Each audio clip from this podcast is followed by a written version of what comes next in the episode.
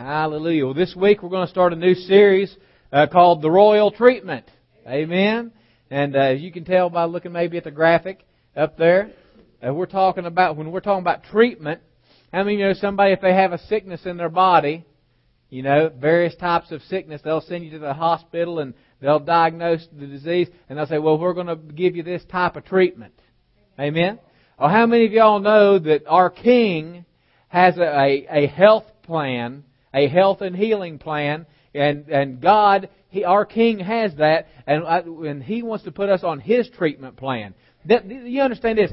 That we're not against doctors, and, and one of the things we'll cover over the course of this series that we're going to be looking at is that, you know, don't think all healing comes from God. If there's any if there's any scientific medical discovery that is beneficial and brings about healing, well, where do we think that came from?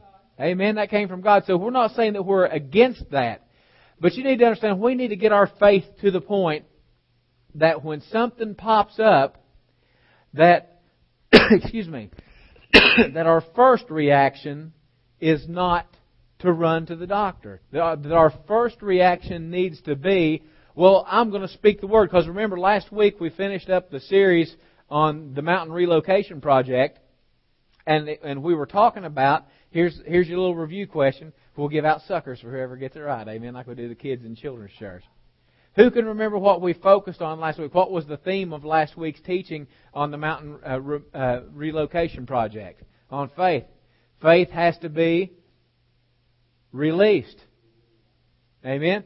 Faith has to be released. One of the things that we mentioned that was on your study sheet that we gave you was unreleased faith is dead faith. It's, it's the equivalent of dead faith because remember James, over in James it says faith without works is dead. And that we understand that word works means a, a corresponding action. In other words, you say you have a belief or a conviction or a firm persuasion about something, it's going to be released somehow in, in, it's going to, in your thinking, in your speaking, and in your behavior. And we said that the, the really the most, uh, the, the first way, the first observable way that faith is released is by what we speak. Now, if we're not going to go back and, and teach specifically on the subject of, of, faith, but but you need to understand this is that God wants us that when, because you understand this, you don't need to be healed if you're never going to have sickness in your body. Amen. Some people have erroneously taught, oh well, you know, if you're you know, if you're walking in faith, you're never going to be sick. Well, you don't need a healer if you don't have attacks in your body, right? Amen. So we want to take a look at. Um, I just want to take you to some places real quick. We're talking about royal, the royal treatment. Malachi chapter one. Just want to establish some things. I want, and I want to give you Scripture. Amen. I want you to be like the Bereans. I want you to have the Scripture. I want you to have the Word. I want you to be able to look at the Word and know this thing. Know why do I believe what I believe? What scriptures do I have that causes me to have that belief? And I'm going to drive this into you. Anybody I get to speak to, anybody I have the privilege of teaching, I'm going to tell you this. You better have word for what you say you believe because if you don't, you don't have any legitimate grounds for faith and the devil will work you over, man. I mean, he'll clean your plow and you'll, the whole time you go, well, that, you know, and then it gives opportunity for someone to say, well, maybe that faith stuff don't work. Well, maybe you weren't in faith at all because if you don't have the Scripture, if you don't have the Word rightly divided for what you say you believe, then you don't have any grounds for it. It's not legitimate faith. So you have to know. And so Malachi chapter 1, verse 14, and, and this is talking about, you know, the Lord is speaking through the prophet, and he's telling the people, uh, at this time, people have become, uh, it's a time really a lot like what we see in America today, is that people's uh, devotion to God has become lax. Uh, people don't, you know, they they don't take seriously their commitment to God, and even to the point of their worship that when they go to the temple, you know, God said, "You bring me the best." Boy, you could preach a sermon on that, couldn't you?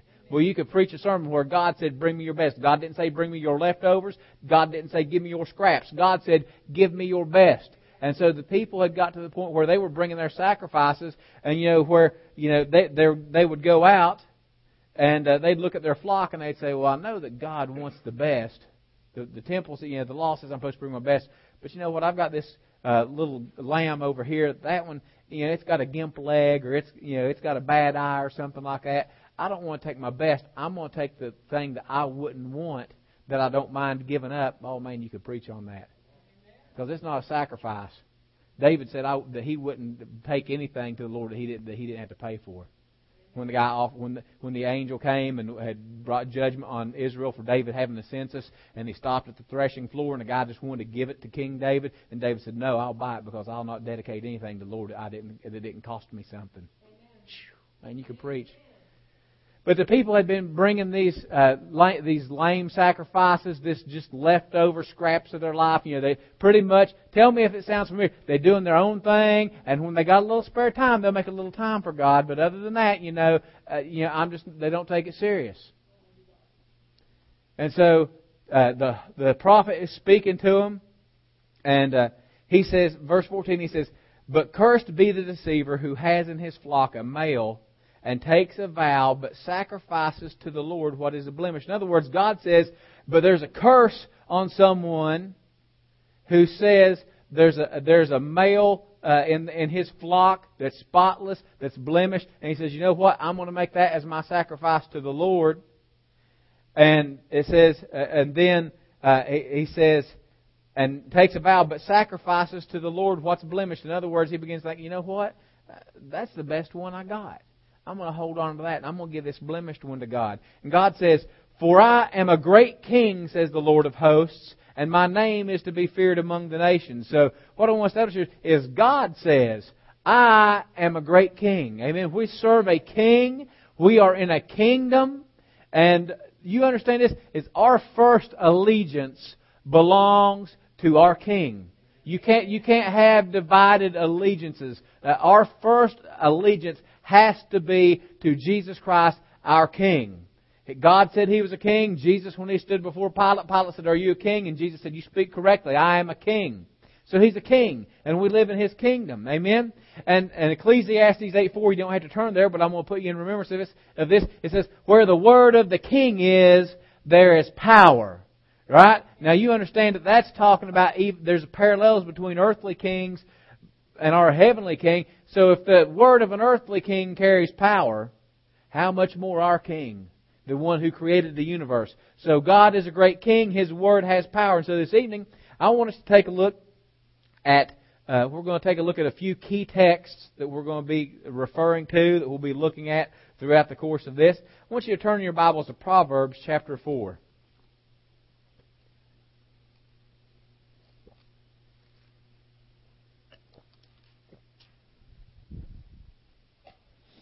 Amen. Proverbs chapter 4, starting with verse 20. My son, give attention to my words, incline your ear to my sayings, do not let them depart from your eyes, keep them in the midst of your heart. For they are life to those who find them, and health to all their flesh. Amen? You understand? This is saying here that God's Word is, is life to those who find it, and health to all their flesh. Amen? Psalms 107.20.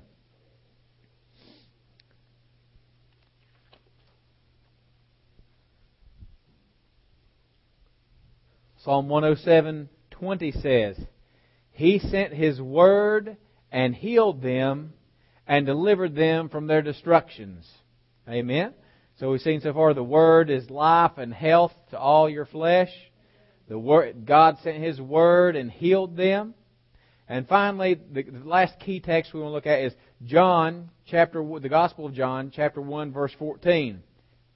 Amen. And the Word became flesh and dwelt among us, and we beheld His glory, the glory as the only begotten of the Father, full of grace and truth. Amen. Hallelujah. Aren't you glad for the Word? Aren't you glad God said that my Word, those who, their life to those who find them. Aren't you glad that the, that the Bible, you will never exhaust the, the amount of revelation that there is to be revealed in God's Word? And we should be so hungry and so thirsty. It's so funny. Uh, when we were down in St. Augustine uh, for the seven year celebration, uh, there's a particular, you know, it's funny. You might say, well, Pastor, why are you talking about a beer commercial? There's a particular uh, beer commercial. How many of y'all seen that commercial, the Dos Equis uh, beer commercial. It's the one that's got the got the older gentleman, with, older distinguished gentleman with a beard. He said he is the most interesting man in the world. You remember that one? And remember what he says at the end? He says, "Stay thirsty, my friend." And I was just thinking as we were going through those services, 15 consecutive days of services, and I was able to make it about 12 of them, I think. I was able to make about 12 of them, and just kept thinking in my spirit. I kept hearing, "Stay thirsty, stay thirsty, stay thirsty, stay thirsty." It's been six, seven days. Stay thirsty. People were still coming. People were still hungry. Ten days, stay thirsty. Twelve days into it, stay thirsty. Fourteen days, stay thirsty, stay thirsty. Why? Because you're never going to exhaust the revelation that God has in His Word. Amen. And this is the thing. The only people that are going to be filled, the Bible says, says, you know, those who hunger and thirst after righteousness will be filled. And if you don't hunger and thirst for it, guess what? You'll not be filled. How many of you heard the old saying, you, you can lead a horse to water, but you can't make it drink? Amen. How many of you know, man? We got we're praying, we're believing God that the Holy Ghost is going to draw people in here because there's people in this town. I'm going to tell you what. I would I will go as far as say I would, I would wager you there's not one or two other churches in the town that teach the word the way this church does. Maybe not another church in the town that teaches the word like this church does. And it's right here, and it's a spring of life, and there's still so many people that, that don't realize it's here. And that's why we're getting out, we're witnessing, Amen. There's a season of evangelism, and we're praying that the Holy Spirit begin to draw people and prepare people's hearts. But you know what? We have to stay thirsty. We have to stay thirsty for revelation of God's Word. We have to stay hungry for it. And this thing, don't think, oh, well, I've heard that.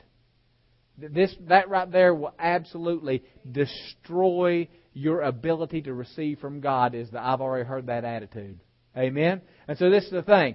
God's Word is life to those who find it can you, can you look back in your life now? Can you look back and see examples in your life now where you're walking in light of the Word that you have received that maybe 15 years ago you didn't have and there was, and there was spiritual death manifesting in your life?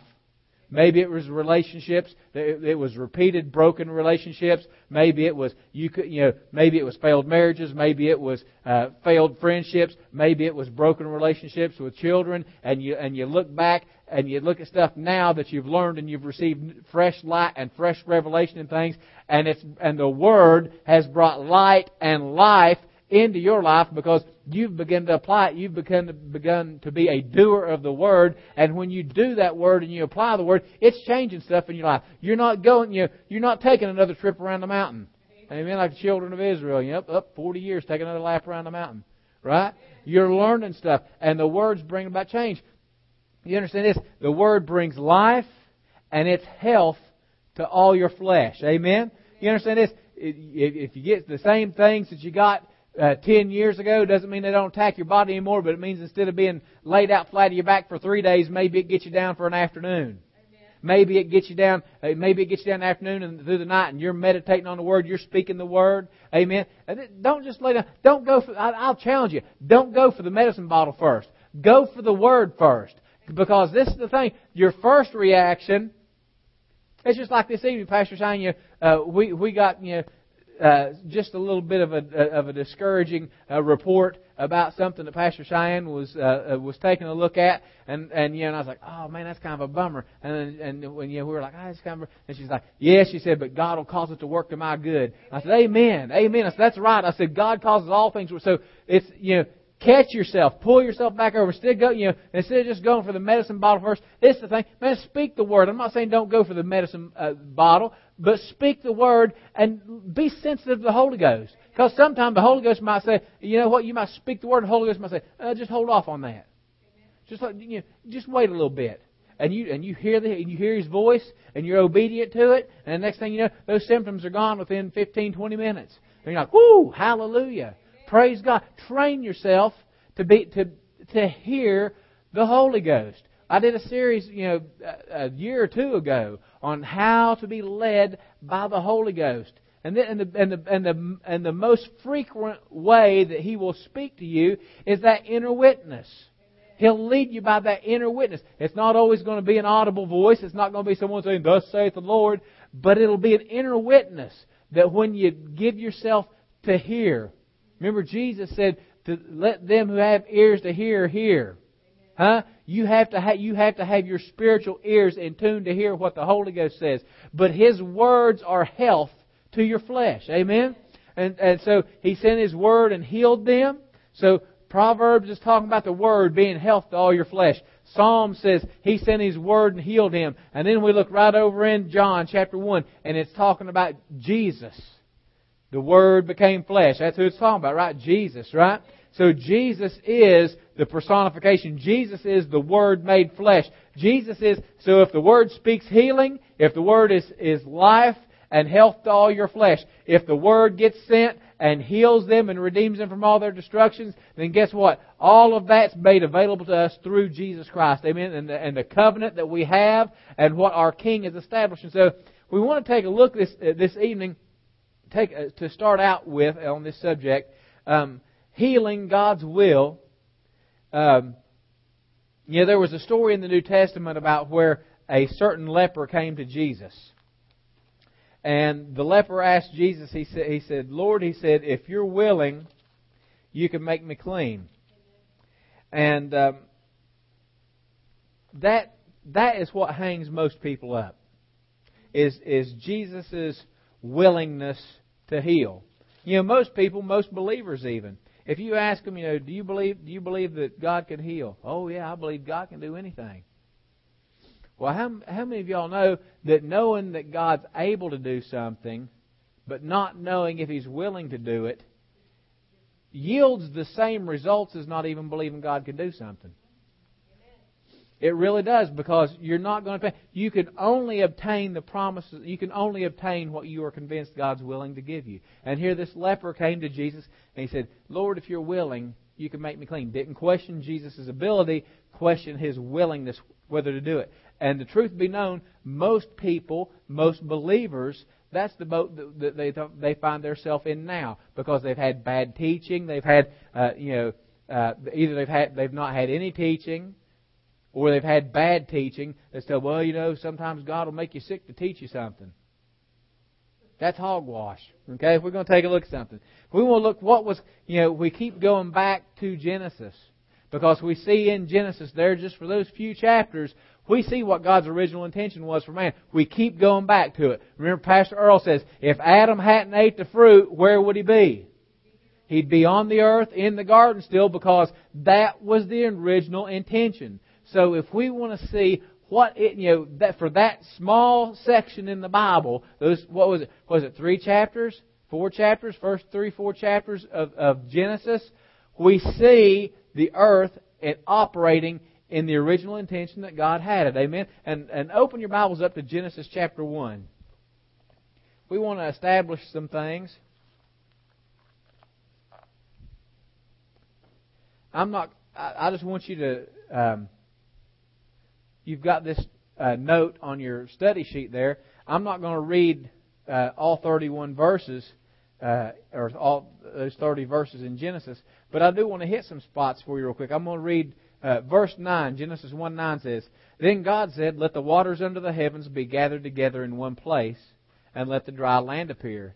And it was so, and God called the dry land earth, and the gathering together of the waters he called seas. And God saw that it was good. Amen.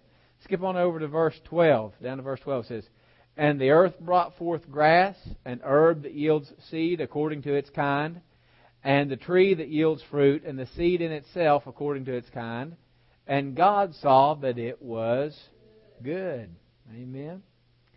Verse 18, or verse 17, start verse 17. And God set them in the firmament of the heavens to give light on the earth and to rule over the day and over the night and to divide the light from the darkness. And God saw that it was good. Amen. We're starting to see a pattern here, aren't we? Amen.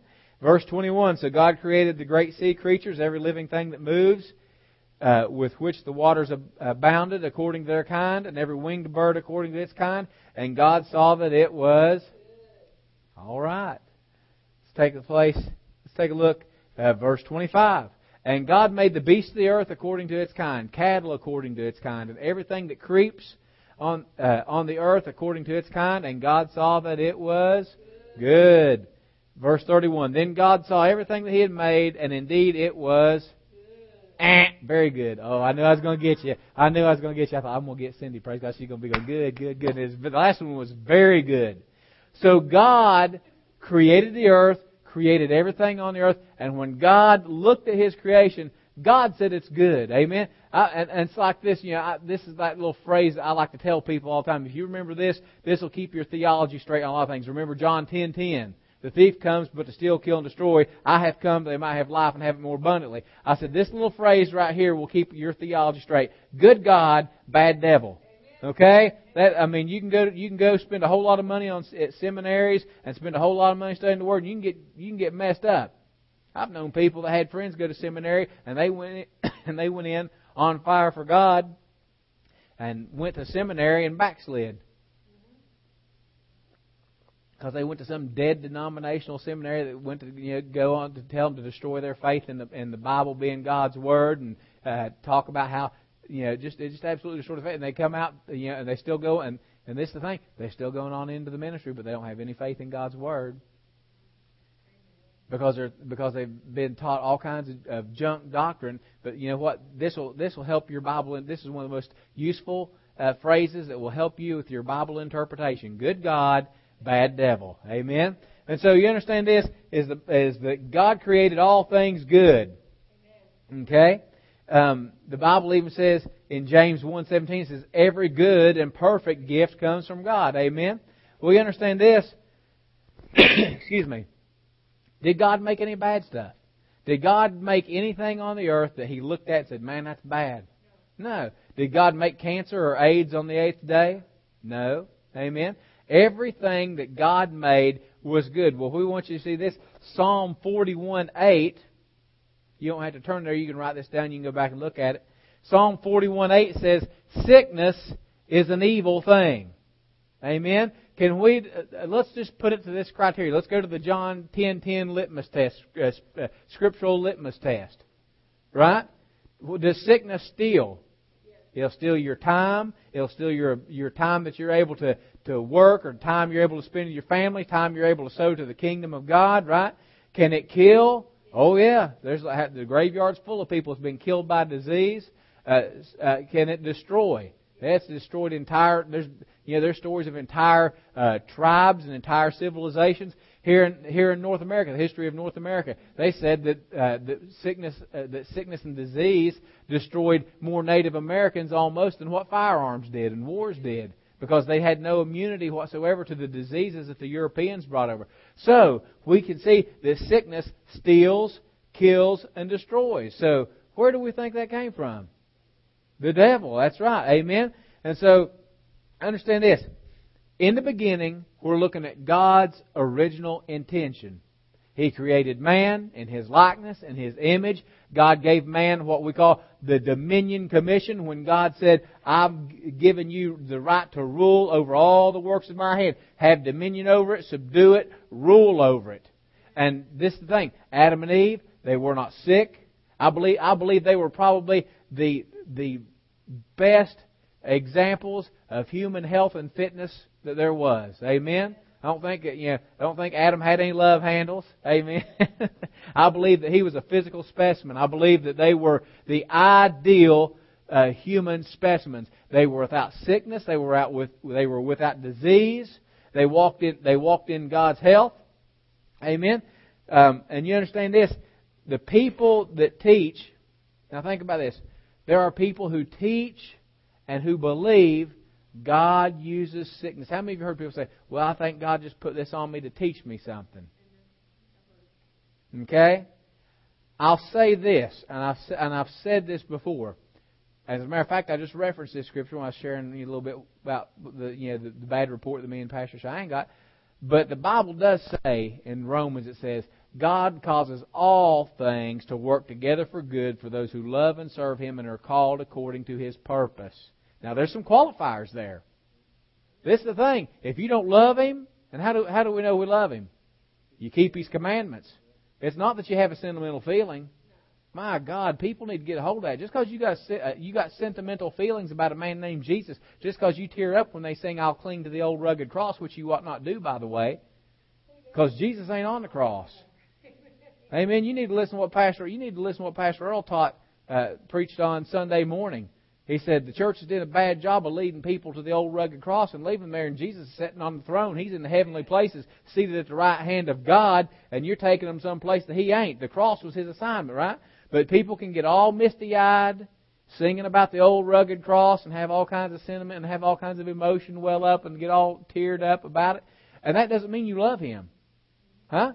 You love Him if you keep His commands. God can cause all things to work together for good those who love Him and serve Him and who are called according to His purpose, right? So this is the thing. Can someone lo- legitimately love God and serve Him and be called according to His purpose and be attacked with sickness and disease, get healed from it, but God still take the whole experience and use it and work it to their good? Amen? Yes, He can. And can He get glory out of it? Yes, He can. Amen? But you understand, He didn't put the sickness on them. That would be like me saying, uh, you know, what would we think of a parent that um, you know shoved their child out a second story window and broke their arm and then rushed them to the hospital and someone goes, "Oh, you're such a good parent. You're such a good caring parent. You you rushed them here and you're waiting on your child hand and foot." And you wait a minute, they're the person that's child abuse, right? You do something to bring injury or harm upon your child and then just want to rush them to the hospital to get you know get kudos or whatever. You know, that's it's still child abuse. But people will accuse God of that. People will accuse God of letting some sickness or disease come on them, God putting something on them to teach them something. But you understand this: if God, if God uh, put sickness and disease on people to teach them something, don't you think He'd have put sickness and disease on Adam and Eve and taught them so that they wouldn't eat that fruit and we wouldn't be in this mess right now? Amen. The world wouldn't be in the mess it's in right now. You understand this? is that God teaches this is the thing. Like I said, it's so good because you go right back to Genesis and you look and you see how God, how His intention was for things. How did God teach Adam and Eve? He instructed them with His Word. He instructed them with His Word. He gave His Word to Adam. He told them what to do. So God didn't use uh, sickness and, and, disease. Turn to uh, turn to 1 Corinthians chapter 15. So if God didn't create it, He doesn't. Uh, he does not put it on people to teach them stuff. And you know, people people will get all they'll get all upset, man. They'll get up in arms wanting to argue with you. You know, oh y'all te- y'all believe in that healing. Y'all believe it's God's will here. And you know, people will actually. I heard my pastor say it one time. People will actually get up in arms and be willing to fight you for their right to be sick. They will. Man, you get you get talking to some religious people and you want to start sharing with them about healing and how God's desire is is for you to be healed. Amen. And I encourage you, man, take that list uh, of uh, 101 and, and uh, 101 things God says about health and healing, and just know this: that's not even an exhaustive list. Amen. Amen. That's not even an exhaustive list. We just want to make that. I just want to make that available to you, so you've got a quick reference for healing scriptures. It wouldn't uh, do you any harm. Keep that over on your uh, on your vanity of the morning, or you know, as you're getting ready in the morning pick it up and just read it out loud. You know, read out loud. Uh, find a couple of scriptures and and you know confess those over you. And thank you, Lord God. You know uh, that you'll fulfill the days of my life. There'll not be any plague. You know, I, I pray with Clay when I drop him off school. I say, thank you, Lord, that you give your angels charge over him to watch over him, protect him. Thank you, Lord God. No plague comes near him in Jesus' name. Amen. Find you some scriptures though. But there's people that'll actually get hostile, want to argue with you about their right to be sick. They'll do it now. If you if you've not met them, man, I'm gonna tell you what. You, yeah, and they'll tell you that you're in false doctrine to believe that it's God's will to heal everybody. What about my uncle Bobby that died? Well, I don't know your uncle Bobby. Remember, Brother Hagin shared a story one time when we were at Rhema. Said this Rhema he was teaching on healing in the one of the classes, and he left the class, and this one student followed him out the door. I can't remember what he said his uncle's name was. And he said, "Well, now, Brother Hagin," he said, I I pray. He said, "Can I talk to you?" And Brother Hagin said, "If you can walk and talk at the same time, you can talk to him because Brother Hagin, you know, he's he's walking ahead next class to get to." And the guy said, "Well, I want to know why my uncle such and such died." Brother Hagin said, "Well, Lord, I don't even know your uncle such and such." And he said, "He said I prayed for he he got sick, and I prayed for him that he'd be healed." He said, "And he died." And I want to know what happened. He said, "He said, well, let me ask you." He said, "What was your uncle believing God for?" Oh, well, he said he was tired and he just wanted to go ahead and go on home to be with the Lord. And Brother Hagin said, Woo! Said, sounds like that faith stuff works because he got exactly what he wanted. Amen. Amen. But you understand this, you know, some people say, well, why didn't, you know, I, you don't believe in that, that healing stuff. Why didn't it work for such a, well, you don't know what such and such was believing for. You don't know what they were believing for.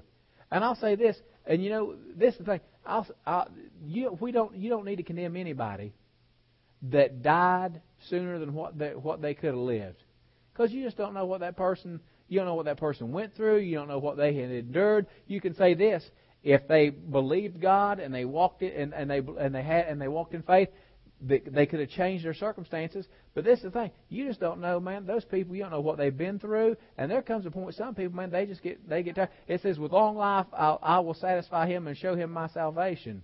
Well, when are you satisfied? Some people it might be 75 years. Some people might be 85 years. Some people might be 95. Some people might want to go ahead and say, "God, I'm sticking out, hanging out to my whole 120." Amen. Amen? But you understand this. You you can't you can't uh, judge other people. You just worry about you. Amen. I figured found out that if we just take care of ourselves, amen, we're doing okay. Um, over there on your study sheet, though, before we get too far ahead, in the beginning, God, everything God made was good. Amen. And then uh, sickness is an evil thing. And the third one was um, God does not teach us by putting sickness or calamity on us. He teaches us by His Word. Amen. We want to get that before we forget. Amen. But anyway, 1 Corinthians uh, chapter 15, verse 50. I hope I got the right scripture answer. It says, Now this I say, brethren, that flesh and blood cannot inherit the kingdom of God, nor does corruption inherit incorruption. Behold, I tell you a mystery. We shall not all sleep, but we shall be changed in the moment, in the twinkling of an eye, at the last trumpet. For the trumpet will sound, and the dead will be raised incorruptible, and we shall be changed. For this corruptible must put on incorruptible, and this mortal must put on immortality. So when the corruptible is put on incorruption, and this mortal is put on immortality, then shall be brought to pass the saying that is written, Death is swallowed up in victory. O death, where is your sting? O Hades, where is your victory? The sting of death is sin, and the strength of, of sin is the law. But thanks be to God who gives us the victory through our Lord Jesus Christ. Amen. And so death which is the eventual manif- is the eventual end of sickness and disease. It's an enemy. The Bible says it's an enemy. This is the thing. Don't make the mistake of thinking that God has to, that you have to die for the plan of redemption to be fulfilled in your life. God does not. You understand? Death is not of God. God never created man, intended man for man to die, and God. And you understand? Death is a consequence of sin. So it doesn't make sense for people to say, "Well, when I die, then I'll step on into my full redemption." Now you understand when you die, you're going to go to be with the Lord, but don't limit what God can, what the plan of redemption and what the Holy Spirit can do in your life, thinking that you have to kick the bucket, that your that your dirt bag, your earth suit, the dirt bag that you live in, amen, that that earth suit that you live in has to die. Yes, there's going to be more after that, but it does, but God doesn't have to have death. Does, death doesn't have to couple up with anything God's got to do to work out the plan of redemption in your life to bring about the fullness of what God wants to do in your life. Amen. It's an enemy. God's not working. God, you understand this? God doesn't uh, partner up with the devil. God does not use sickness and disease. You understand this? I've heard you know heard it said so many times. God doesn't God doesn't have any sickness and disease. He'd have to go to the devil to get it. And how many of you think that God's working with the devil? I don't believe that for a minute. Amen. So we can be sure of healing. The Bible says we can be sure of that healing, and, and, and we understand this, is that, I've said this before, a lot of people get bent out of shape. A lot of, of traditional believers get bent out of shape when they'll hear you say, well, you know, uh, we're going to reign on the earth as kings and priests. The earth is man. How many of you all, since we have been starting to talk more about the, the kingdom of heaven, really what it means, and you've shared maybe with someone, well, you know, we're not going to be in heaven forever, and they start looking at you like you're some crazy heretic. You're a heretic. What do you mean we're not going to die and go to heaven and be, be in heaven forever? Well, if they just read their Bible, dear Lord. I mean, it's not, that's not even anything you got to read in between the lines uh, to get. You just go to Revelations and you I mean, Peter said that the earth was going to be destroyed. There'd be a new heaven and a new earth, right? Well, what do you need a new earth for if nobody's going to live on it, right? Duh. And this thing in Revelations, it just says it plainly. The New Jerusalem, that all, you hear, all, and, and, you know, I grew up listening to Southern gospel music, and man, they, you know, they'd sing about the gold city, they'd sing about the streets of gold and the walls of jasper and the gates of pearl, and they'd sing all about that stuff, and they sang about it, and they talked about it like it was heaven, but your Bible says that the New Jerusalem comes down from God out of heaven to the new earth, right? And so we've said that we want to look at the, the beginning in Genesis because that is where we see that glimpse of God's original intention. And I'll say this is that the plan of redemption, and this is going to sound controversial, and some of you just stay with me and think about it and, and Selah, you know, pause and think about this. The plan of redemption, if it did anything short of putting man back in the position on earth of reigning on earth and carrying out God's will on the earth as it was in heaven, just like it was in the beginning. If God doesn't get it back in the end, like the way it was in the beginning, the plan of redemption is a flat failure. Right? Because if he can't get it back to where it was in the beginning before sin entered in and, and just and just messed the whole thing up, he can't, if he can't get it back there, then the devil successfully thwarted God's plan. Because if God can't get it back to the original intention that he wanted it to be, then Satan pulled, you know, it's score one devil, zero God. Right? So we know that that's not going to be the case. Well, we look at in, in we look in Revelations, and uh, you know Revelations 21. You can go there and read. Revelations that talks about that, that John saw the city. He said he saw the city coming down from God out of heaven. He said there was no more pain. There was no more tears. Amen. How many know there's not going to be any more sickness? So you understand that God's original intention in the beginning was there's no sickness, there's no, there's no disease. At the end of this thing, when when, at, when the kingdom is fully established upon the earth, there's not going to be more sickness and disease. Period. So you're not even going to need a healer because there's not going to be sickness and disease to be healed up. So for the time between the garden and the, and the new earth, we need a healer, right? Amen? And so understand this. Matthew chapter 6, we've seen this so many times. Turn to Matthew chapter 6. There is so much, man, I'm telling you, some of you saying, man, Pastor, we've wore these, we've wore these scriptures out. We've wore Genesis out. We've wore Matthew chapter 6 out. But I'm telling you, I'm seeing stuff in it now that, that, um, you know, I'll be 40 in May. My 40th birthday is in May. Hallelujah. I know it's hard to believe. Man, I look so young and dashing. Amen. It's hard to believe I'll be 40 in May. Praise God. But you understand, I mean, I've been, I've been, I've been preaching since I was 21. I've been preaching for 19 years. And can't remember a time in my life that I wasn't in church. Grew up in, my daddy was a bivocational minister. And so there was lots of talk, there was always talking about the word going on in my house. But, so I've been in this for a long time, and I'm still seeing stuff in scriptures. This is the thing. When you start, when, familiarity uh, breeds contempt. And when you start, this is the thing, if you ever catch yourself reading your Bible and you're going, yeah, blah, blah, blah, blah, blah, blah, blah, and just thumbing through to get through quick, even like in your devotional, your daily devotional reading, uh, okay, that ought to set some stuff off and let you know, okay, wait a minute, I'm, I'm being, I'm taking the word with contempt because I'm just blowing through it. I'm just not esteeming it. But uh, Jesus' pattern for prayer. Amen. He, they, his disciples asked us how to pray. Now, what this is the thing. This is sounds kind of elementary, okay? But when we pray, what are we doing? We're, we're talking to God. Really, it's just I can talk to Cindy and have a conversation with Cindy, and and and and uh, and you understand that Cindy's not God, obviously, right? Cindy's good, but Cindy's not God, right? Amen. Sometimes she might think she's. I'm kidding. I was just joking. Amen. But you understand why I talk to Cindy. I don't go, "Oh, Cindy, thou art so wonderful." I don't speak King James English to Cindy. Thou art, you know. Okay, I, you don't do that. But I have a conversation, and so my conversation with her can take several uh, it, it can go several directions. I can be expressing appreciation and thanks to her. I can be asking her a question. And this is the thing. Let me ask you something. How many of y'all have ever prayed and asked God a question? Okay. How many of y'all you ask someone a question and you keep on talking, don't give them a chance to answer?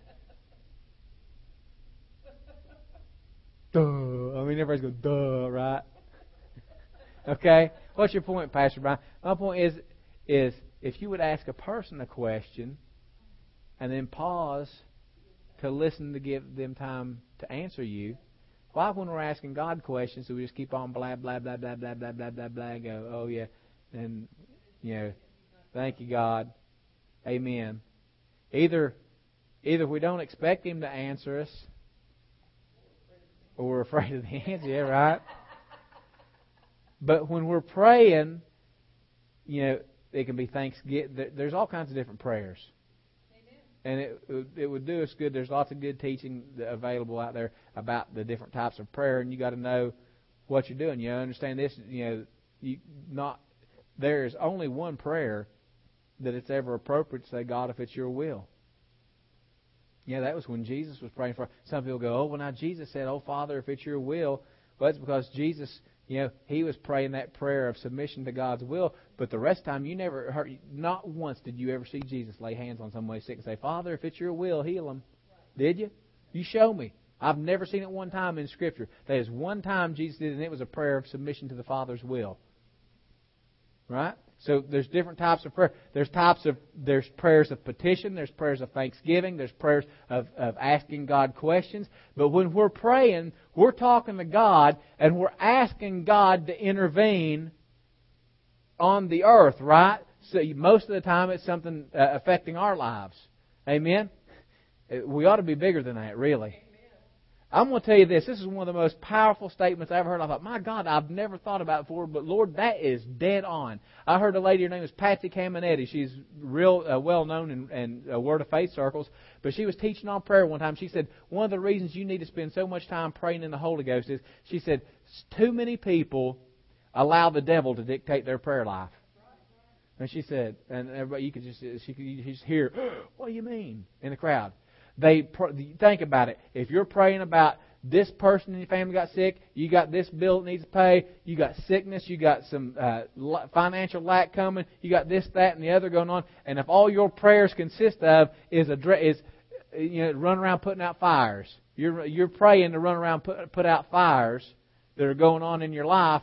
And so the devil knows all he's got to do to steer your prayer life is attack you here, attack you there, attack you here, attack you there, and you're just running around putting out fires and so you're allowing the circumstances the devil brings into your life to dictate your prayer life, where if you'd spend more time praying in the Holy Ghost, the Holy Ghost would direct your prayer life. And a lot of those little fires that the devil's building to keep you distracted, you could just cut those things off at the pass before they even happen.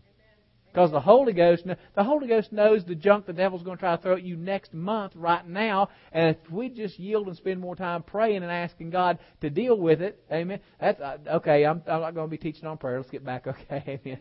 The Lord's prayer about healing. Talking about healing. Jesus, we we read this. Jesus said, "You our Father who art in heaven, hallowed be thy name. Thy kingdom come. Thy will be done on earth, just as it is in heaven." Well, is anyone sick in heaven? Are there any handicapped parking places in heaven? No, because nobody's nobody's handicapped, nobody's sick, there's no sickness, there's no disease. That wasn't a dig. You know what I'm saying? Amen. She's good. She knows what I'm talking about because because there's not there's not any need for it, right? There's not any need for it. And so we're praying, God, your will be done on earth. Well, there's no sickness. And so that's just yet another verse that reinforces to us that it's appropriate that, that healing is God's will. He wants He wants us to have a quality of life on the earth. I mean, you understand this is that no, as long as we're in the world, we're going to have obstacles to overcome. You're never going to have a, a lack of an opportunity to walk in faith and have to believe God, right? As long as you're in the earth, Amen. But you understand that we can if we can pray. So, uh, real quickly we understand this. Um, it sickness is not in heaven. It's not. It wasn't God's will in the in the original intent. It wasn't that way. I want to give you some uh, verses real quick to look at um, to uh, establish. You know, we already know we've talked about this, but we want to establish firmly where sickness come from. Amen. Um, we already mentioned this, John ten ten. 10. The thief comes to steal, kill, and destroy. Right? So we've established already sickness and disease. It steals, it kills in people's life, it destroys. Um, Romans 5.12.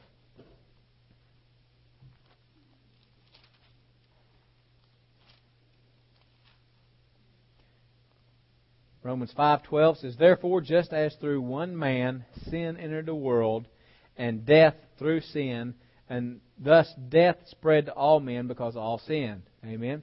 You understand? we're talking about what is the source of sickness and disease. Well, we've already established it, it was the devil, but you understand sin is of the devil, right? Um, so sin through sin, uh, death entered the world, and sickness and disease is, is, is, sickness and disease came in with death. So sickness and disease are, are uh, the result of sin. Um, real quick, Job two seven. How many of y'all have heard people? You know, people go to Job all the time. Man, I'm telling you, folks will go to Job and they will pull Job out and they will try to beat you over the head to convince you um, that it is that God, you know, God will put uh, bad stuff on you to teach you stuff.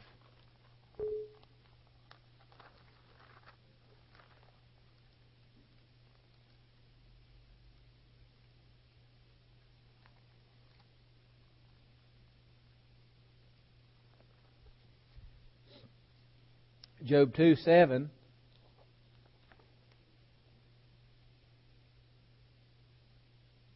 Someone read that for me.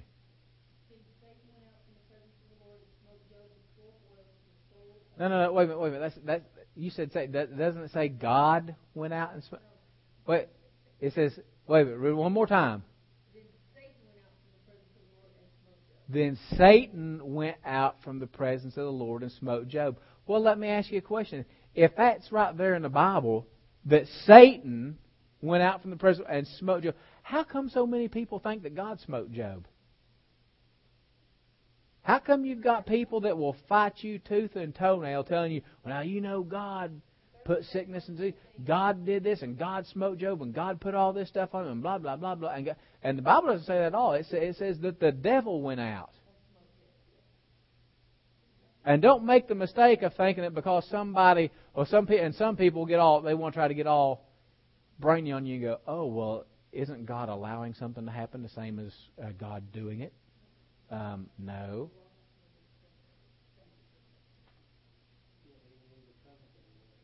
Yeah, Satan had to leave the presence of the Lord to do it. So you understand this is that um, you know God uh, God allowed that to happen, but you understand that where did Job live? On the earth. Who did God give dominion over the earth to? Adam, and who did Adam give it to? Hmm. Yeah, here's your sign. That's good, Rosalie, Sister Rosalie. Amen. Just a couple more verses, real quick. Luke chapter 13. We're going to look at Luke chapter 13. What we're doing is we're giving you just a few verses, just a few, to firmly establish um, who the source of sickness and disease. And I really wanted to give you that one in Job because, like I said, that's like the, the religious person's trophy, the poster child of why God makes people sick that really God didn't have nothing to do with it. Um, but Luke 13, verse, uh, ver, I'm going to start with verse uh, 15.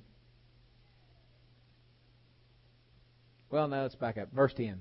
Now he was teaching in one of the synagogues on the Sabbath, and behold, there was a woman who had a spirit of infirmity for 18 years and was bent over and, and could in no way raise herself up. Notice it said there was a spirit of infirmity. I'm going to say this. I'm going to keep going because I'm not teaching on, on sickness and disease. Sometimes sickness and disease um, is just a result of of things in the body. Sometimes there is a spirit of infirmity. Hallelujah. Um, but when Jesus saw her, he called her to him and said to her, Woman, you're loosed of your infirmity. And he laid hands on her, and immediately she was made straight and glorified God. But the ruler of the synagogue answered with indignation uh, because Jesus had healed on the Sabbath. The nerve of Jesus. Now, can you see this? Can, can you imagine the absolute gall of someone here's somebody, she'd been going there, what, 18 years? She'd been going there for 18 years and they couldn't get her healed. And Jesus gets her healed on the Sabbath. And the religious leaders of the synagogue get all bent out of shape at Jesus instead of saying, Oh, thank you, Jesus. What a great and wonderful miracle God has performed through you because for 18 years we couldn't do nothing to help this woman. Instead of doing that, they took exception with Jesus. They started griping at him. Said, uh, there are six days on which men ought to work, therefore come and be healed on them and not on the Sabbath day. And I'm wondering how many of the weekdays did she come to your synagogue and you didn't get her healed? Did you even try? And Jesus answered and said, Hypocrite! Does not each one of you on the Sabbath loose his ox or donkey from the stall and lead it away to water? So ought not this woman, being a daughter of Abraham, whom God has bound, think of it. Oh, oh wait, did I read that wrong? I'm glad you got that. It says, Satan, whom Satan has bound, for think think of it, for 18 years be loosed from this bond on the Sabbath. But the, you know the way I read that, a lot of people they, they might read it and might say Satan, but in their mind it's it's clicking. God did it. God let her be sick. No, Satan smote Job. Satan bound this woman for 18 years. We're going to look at one more uh, verse real quick. Acts chapter 10.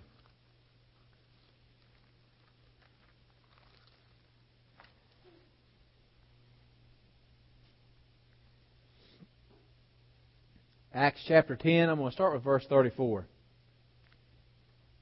This is Peter preaching to Cornelius. It says, Then Peter opened his mouth and said, In truth I perceive that God shows no partiality, but in every nation whoever fears him and works righteousness is accepted by him. The word which God sent to the children of Israel, preaching peace through Jesus Christ, he is Lord of all. That word you know, which was proclaimed through all uh, Judea and began from Galilee after the baptism which John preached. Verse 38 How God anointed Jesus of Nazareth with power, with the Holy Spirit and power, who went about doing good and healing all who were oppressed of the devil, for God was with him. Jesus went about doing, now this is going back to where we started this evening in Genesis. God saw everything He created and He said it was good. Jesus went about doing good and healing all who were oppressed of the devil. Amen? So we've seen from the beginning, God's will was for man to have healing, to walk in health and ha- and enjoy health from God. We found out who the source of it is. That, that sickness and disease was a result of sin. It's, it's something that Satan produced. And, I, and I'm going to say this before we. I just ask you a couple of questions. Um, know, let's go ahead. Let's go ahead and fill in the sheet real quick. The word uh, there's a typo on there. There's one that should have been uh, deleted. Didn't, we'll skip that right under Job. The devil, uh, Satan smote Job, not God. That next one um, is a is a typo that should have been removed. Uh, but the next one says, God anointed Jesus with the Holy Spirit and power, who went about uh, doing good and healing all who were oppressed of the devil. No, doesn't need to be there. There's a typo. Okay, so I want to ask you this. The Bible says that Jesus went about, uh, whom God anointed with the Holy Ghost and power. How many people in here has God uh, has, has been anointed with the Holy Ghost? Amen. And did not Jesus say? He said, "You'll receive what after the Holy Spirit's come upon you? Power." So I submit this to you that we as believers if we're born again, spirit filled believers, we are anointed with the same Holy Ghost and power that Jesus is. Sister Rosalie had to walk in some faith last week, and I just prayed with her and I encouraged her. I said, You go lay hands on her and you pray, you speak your faith. You're a believer, lay hands on her. And this thing, don't be moved. And there's been times you had, you had to uh, uh, not look at what you could see, but look at the unseen because you knew you released your faith. And this thing, so what? Okay, it took a couple days. So what? Huh? She went home today, and the doctor, well, she was in the hospital. Yeah, but she could have been in the hospital a whole lot longer if she didn't have a believing mama that went in and acted on the word, and it was that was anointed with a Holy Ghost and power to go in and to speak to something, to speak to her body, and command healing to, to begin to take place in the body. Amen. So this is the thing. We need to be more anxious about doing it because this is the thing. If Jesus was a man anointed by the Holy Ghost, And what he did, he did, the Bible says, can we deduct from this verse that the reason Jesus was able to do good and heal people was because of the anointing? Did Jesus not say that when he stood up and he read from Isaiah? He said, he said, the Spirit of the Lord is upon me because he has anointed me. Okay? Jesus has anointed us. If Jesus did what he did because he was anointed with the Holy Spirit and with power, can we do something because we're anointed with the Holy Spirit and power? Amen?